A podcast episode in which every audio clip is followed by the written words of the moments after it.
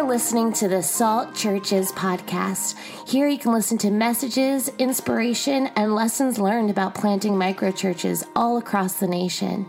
Thank you for tuning in. To find more information, you can visit us at www.saltchurches.com.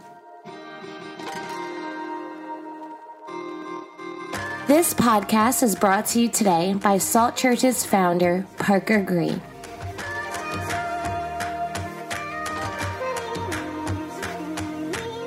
Well, hello. Back here again. Normally, I would do a micro church podcast today, but um, there's a lot in the news about, or a disappointing amount actually, in the news about the bombings, the multiple bombings in Sri Lanka, where there are close to 300 Christians now that have died or been seriously injured. It's more of a serious subject today, and you know I like to laugh and have a good time like the next guy, but I think what happened in Sri Lanka is not only devastating for those families, but um, I think in a lot of ways, the way the world is viewing persecuted Christians is mind boggling. And I know a lot of people are making the comparison between Notre Dame, um, sorry, Notre Dame. Notre Dame is a football school in the Midwest. The comparison between Notre Dame and uh, and what happened in Sri Lanka. But just to put this in perspective, I mean that was a big building burning down, and you have to remember the news loves sensation. They love something that explodes. They love something crazy. They didn't have cameras on the bombings in Sri Lanka, and to be honest, in the world that we live in today, people don't honestly care all that much about Christians being persecuted. Obviously, Jesus cares. Obviously, God is giving those men and women and children their reward in heaven for being persecuted. But I want to dive into why, perhaps, why I think and I believe that Christians are being persecuted now more than ever. If you really, uh, if you average out the numbers on a daily basis, about 10 people are persecuted, and I mean killed, for their faith, sometimes in public, without discrimination on age, gender, race. It doesn't matter. They're just as soon to stone or behead a 70 year old little girl as they are a 40 or 50 year old man that knows what he's getting into. I think the reality is that um, the world largely ignores Christians being persecuted. And one of the biggest reasons Christians are persecuted all over the world today is because we relate ourselves, first of all, to a criminal that was crucified and then rose again. The claims that we make about Jesus, that he is the one way to life, that he is the only way into the kingdom of heaven, that there is no other way is highly offensive. And to accept the fact that someone else died for you because you were so far from God that you couldn't get to him is an offensive thing to anybody with religious pride, with the pride that comes with the mindset of socialism, the mindset that comes with the learned West, so to speak. It offends people. The idea that anybody can access Christ, from the child molester to the person that thinks they have everything right and is a pretty good person, can accept Jesus and enter the kingdom of heaven is an offensive thing to say. Jesus was highly offensive. And we'll get into that in a second, but every single day, if you average it out, 10 Christians are killed, many in public. Over 200 a month are imprisoned or taken away for their faith. These are just numbers people have, right? Over 150 women on a monthly basis are forced into sex slavery, raped, or sexually assaulted for being Christian. On a monthly basis, children are sold into sex slavery for being Christian, for attaching themselves to this man, Jesus Christ, that rose from the dead. Too many people, I think, are ignoring the fact that the reality of our world that we live in is that is becoming less and less friendly toward Christians. I know many things in this world are getting better. Don't get me wrong. But on the opposite side of that, you have people that were heads of state or trying to become heads of state in the last election in Obama and Hillary calling people Easter worshippers. Now, why is that important? Why does it matter at all, or why should it matter at all? First of all, it's irritating because it's just bad grammar. Nobody's worshiping Easter. But it's important because if these people in one way, shape, or form can remove your identity from Christ, or if they can sidestep the fact that a bunch of Christians were killed by Muslims over the weekend, then it fits their story and it fits their agenda. 68%, so almost 70% of all Christians that are persecuted in the world today are persecuted in Muslim nations, many in sub Saharan Africa, many in the Middle East. That makes almost 70% of all Christians that are ever persecuted at any one time throughout the month live in Muslim nations. It's an uncomfortable fact, and we want to believe Islam is a religion of peace. But the simple fact is the fruit that it bears and what it consistently bears is not peace. Islam was started by a warlord. Christianity was not started by a warlord. Even the wars that we have started because of Christianity or a state run or state sponsored version of Christianity that I believe was apostate in the first place, we've said we're really sorry about that. That was a mistake. But what Islam says is something completely different. In their actual book, in their book, it says either you die, become a slave, or you join. Die, become a slave, or join, just like their founder Muhammad, the warlord that took over most of the Middle East, that wiped out lots of Arabs, that wiped out many people groups in the Middle East, or converted them to Islam. 70% of Christians around the world are attacked by this. Now, what's the foundation of the reason why Christians are persecuted? There's two things that our founder, Jesus Christ, opposed directly in the open and two of these reasons are the reason reasons that he was actually crucified. Now, he knew he was going to be crucified. He focused on the fact that he was crucified. He set his eyes on Jerusalem. He no one took Jesus' life from him. Maybe let me make that really really clear. No one stole Jesus' life from him, right? A lot of people say some people murdered Jesus, but Jesus knew what he was doing. He was dying for the sins of the world and obviously planning on that old resurrection because we just got through Easter, right? So there's two things that Jesus did that he provoked as well, especially leading up to his death, that ended up getting him killed and gets Christians killed still today.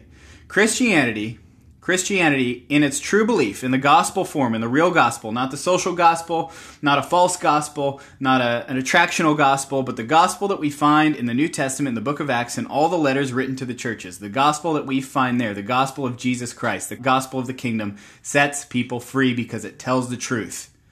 Christianity and Christians are salt on the earth and light in the world because they show that the emperor has no clothes that the way that the world systems work, that the way the, U- the US government works, the way governments around the world works, the, the way religion works, and we'll get to that in a second, the way things work aren't actually working. That Jesus' way is actually a better way. So, in any instance where government is God, any instance where government is God, look at Soviet era Russia and still some parts of Russia today. Look at North Korea today, where still hundreds of thousands of Christians are in internment camps, are in camps in slave labor. If you look at communist China, which is really upscaling, the fact that they're persecuting Christians right now, they're burning down churches at an alarming rate and persecuting Christians. I believe that the church will continue to thrive there, like it always has. But if you look at any instance where government becomes God, where government becomes the provider, where government becomes all powerful, where the individual starts to disappear, you will begin to see persecution. Now, Americans that are safe and worship in public right now, keep your eyes peeled on things like this. Is government God? How much of your life is government involved in? In how many instances is it the government's responsibility in your mind to care for the individual and not God's or his bride, his church? When government becomes God in any way, shape, or form, which happens in hardcore socialist environments, which has happened in Europe over time, it has become more and more and more a vacuum for Islam now to fill in so many of its cities because there is no religion. Irreligion is not a real religion. There's no real belief. When people are agnostic or they believe God is not involved in history, it leaves a huge vacuum for other religions, many times evil religions, to fill that vacuum. And yes, I will say evil religions because I look at the fruit they produce. Jesus told us that there will be false prophets. And that those, those prophets, watch them by the fruit that they produce. Look at what nations are ruled by Islam and ruled by these backward religions. You'll see that there's a completely complete lack of progress and you'll also see that people are persecuted when they believe something different. I'm not saying there aren't amazing people that live there. I'm not saying that one person is more than another person. Every individual has unbelievably eternal value before God. Every single person and people group has value before God. But the reality is that in these nations where these bad fruits are produced, we can look directly to what people actually believe. It's an uncomfortable fact, but some nations just don't work as well as others because government is God and there are backward religions. Now, the other thing Christ challenged that got him killed and got his followers killed. You'll remember from the New Testament many times the charge that was brought against Jesus' apostles, the charge that was brought against Christians was that they said there was another king besides Caesar. Now, at this time, by this time, Rome had moved far out of being a republic, right? They were a republic in the start, but now they were a dictatorship. And Caesar made himself and set himself up as God, even to the point where there were temples in many cities to worship Caesar, the ruler of the Roman Empire.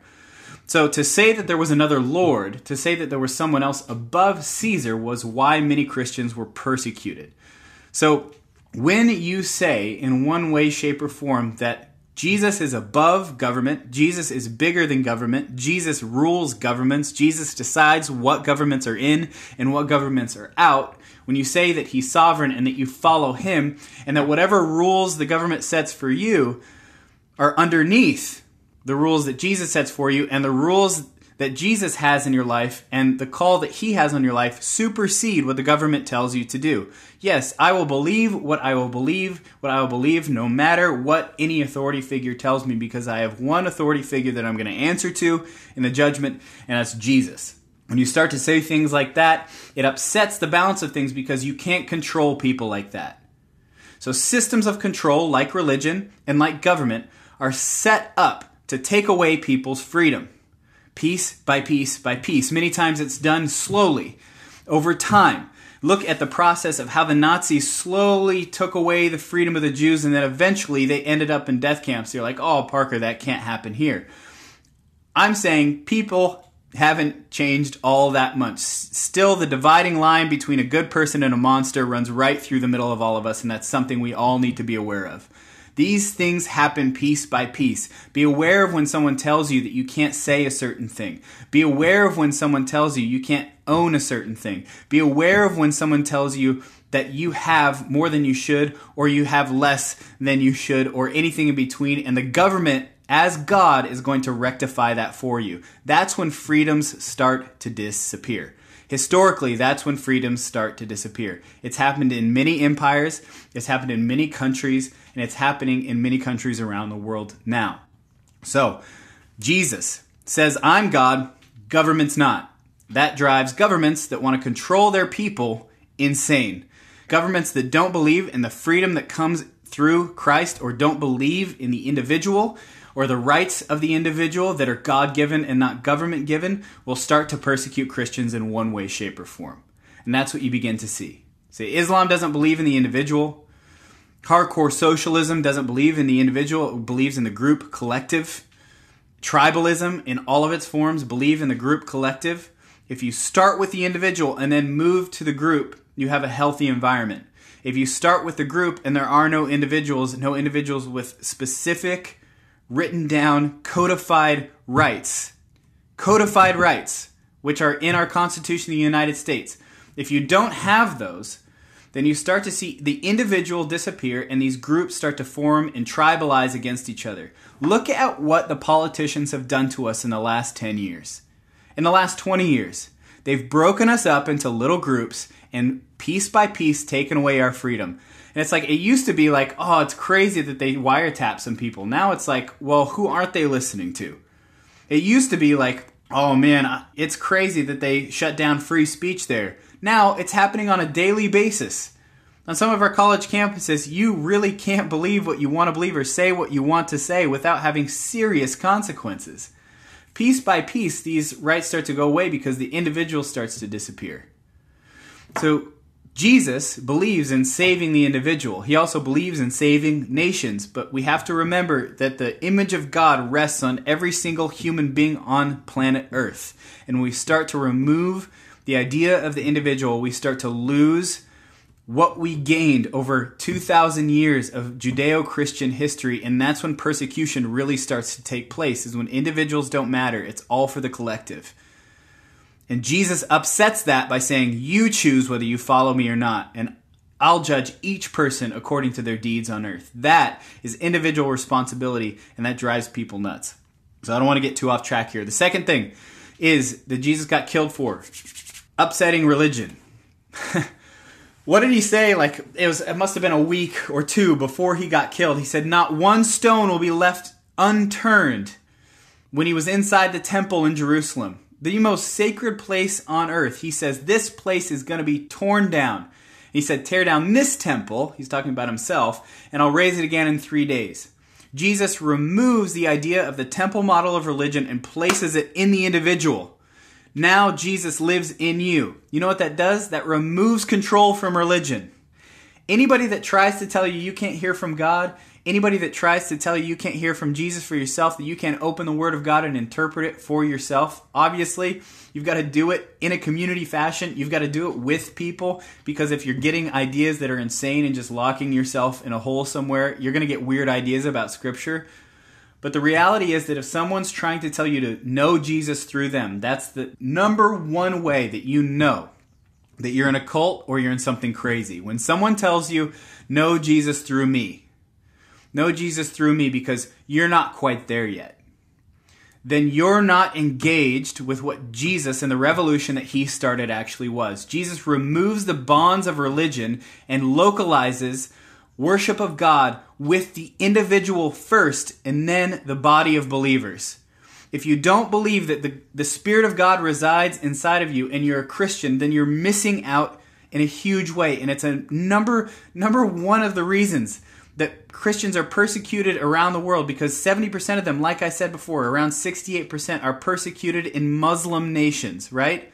Because Christians upset tyrannical religion because it doesn't work under the teachings of Christ. Because what does Jesus mostly teach about? He teaches about loving your neighbor, he teaches about loving one another, he teaches about following him, about carrying your cross, shouldering your responsibility, living a life worthy of the calling that you've received, walking in spiritual gifts, bringing the kingdom of heaven everywhere that you go. That upsets tyrannical religion because tyrannical religion is about control, whereas Christianity, following Christ in its truest form, the gospel is about freedom. It is about the truth.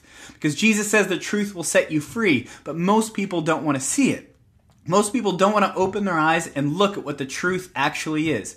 We live in a world that doesn't understand basic biology. Christianity upsets that. We live in a world that doesn't believe that a man and a woman being married together and raising children is a good thing that men being men and women being women is a good thing. Christianity rebukes that on its face and produces better fruit, and that drives people crazy. That drives tyrannical religion, whether it's religion toward government or religion towards a demonic god of some way, shape, or form. It drives them nuts because the reality is all of that is meant to control you, turn you into a robot, turn you into something that you're not supposed to be. It turns you into somebody that's good at doing church but not very good at following Jesus. It turns you into someone that may pray five or six times a day, but their lives don't change whatsoever and produce poor fruit. It produces entire societies on a macro level that are in the Middle Ages still in the way that they think, in the way that they live, in the way that they, they prosper, in the way that they treat women and children and the way that they still hold slaves in some of these nations, all of it is so backwards because of what they believe. What people believe really matters. And when Christianity enters the scene, when Christ enters the scene, and real Jesus followers enter the scene, it upsets the balance of control that, that nations and that religion want to have over people. Christians will always be persecuted until the day Jesus Christ returns. Right now, it's more than ever. Why? Because the heat's getting turned up on control, And Christians are thriving as well more than ever and spreading more than ever. We live in a generation that could actually fulfill the Great Commission, where every unreached people group could have a disciple in it. The heat's getting turned up. Think about it this way in a historical context. When the when the gospel first spread and, and Christians were being persecuted, right? Right before Jesus came, a few hundred years before Jesus came, the Greeks took over all of the Mediterranean through Alexander the Great, right? He passed away, broke into two different kingdoms, but what they did is something called Hellenization. So everybody's speaking Greek. It's like the world's language. And then the Romans come and they take over and they build roads to everywhere to move their army. So you have a relatively safe world that speaks the same language, right? In this Mediterranean zone. And then Jesus comes, people are speaking the same language roads to everywhere that are relatively safe. Not as safe, obviously, as some of the roads in the United States now, but relatively safe. So the gospel can spread with a common language and a common mode of transportation. You have an insane, insane responsibility as a believer in the world today, especially with how wealthy we are in the West, to spread the gospel of Jesus Christ in this same way. They took over an entire geopolitical region, right? How many people now today speak English because of TV, because of what some people would call Pax Americana, where America is just kind of everywhere, and because of the British Empire before that, so many people speak English. There's TV, there's the internet, which is the new Roman road. I can fly and see my brother in Australia in like 14 hours, just hop on a plane. 14 hours, a journey that used to take people months the spread of the gospel can happen in a way that it's unprecedented. And that's the reason Christians are being persecuted now because we have more opportunity than we've ever had before. So we will be persecuted more than we've ever had before. And the heat's coming down on nations that want to control people, the religions that want to control people. They want them to fall in line, turn into zombies, and just forget that they're individuals altogether that will answer before God for themselves and for nobody else. If you're a Christian out there today, think about this. Don't think so much about persecution because there are no victims in Christianity. There was only one victim, there was only one person that, that didn't deserve to die, but he did anyways. And even then, he rose from the grave. Jesus says that if we're persecuted, we're blessed, both in Luke and in Matthew. And Paul the Apostle gives that impression as well. And so do Peter and John when they're beaten for the first time they say how amazing it is that we had the privilege of being embarrassed, essentially shamed in front of our entire community. Like these are people that they knew. This is where they lived. They were beaten in front of everyone. Like how much of a privilege that this is that we were ashamed for the gospel, that we were shamed in front of everyone for the gospel. Christians will continue to be persecuted. Why? Because we upset the religious balance. Religion doesn't work anymore. Jesus says every stone will be unturned. The Jesus spirit lives in every single human being that follows him, that repents and is baptized and follows him. So he localizes following him in the individual and then with the body. And it upsets tyrannical governments because people don't think the same anymore when they begin to follow Jesus. They start to think in a different kingdom. Jesus Jesus laws, Jesus rules. Jesus as our Lord supersedes every other rule in the book that any other nation could ever write, and that upsets control. You can't control people that are willing to be killed for what they believe. And that's why it will continue to be so. And that's why Christianity will also continue to expand like never before through discipleship, through seeing people saved, redeemed, saved through the gospel, the true gospel of Jesus Christ. We have to be aware that we are in a sifting season. We have to be aware in reality, right now, it's being sifted. What is the true gospel? What is really happening right now? What's happening in Sri Lanka is happening every single day to Christians all over the world. We have to remember that. And things that are even worse. So, as their brothers and sisters that live in the West that still have our freedom to worship, first of all, be thankful that you have it. Be thankful for the price paid before you so that you could freely worship.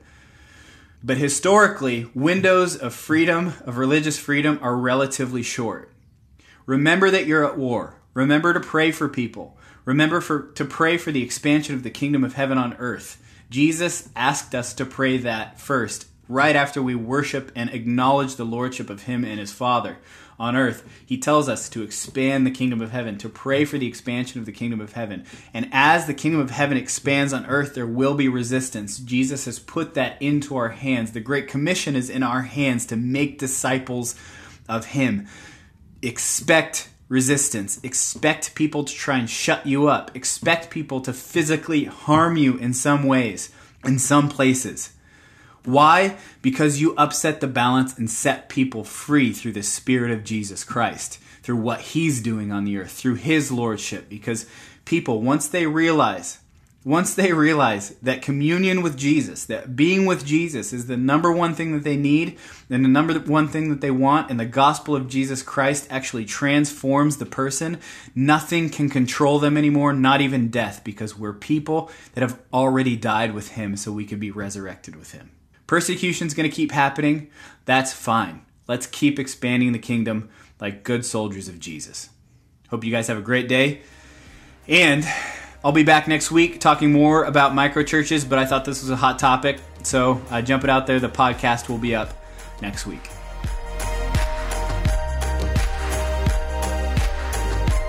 Thanks for tuning in today. We hope you feel inspired, encouraged, and empowered to change the world for the name of Jesus. Make sure to tune in and listen to our other podcasts and download our app, Salt Churches, found on iTunes. We hope to see you and hear from you soon. Thanks. Have a great day.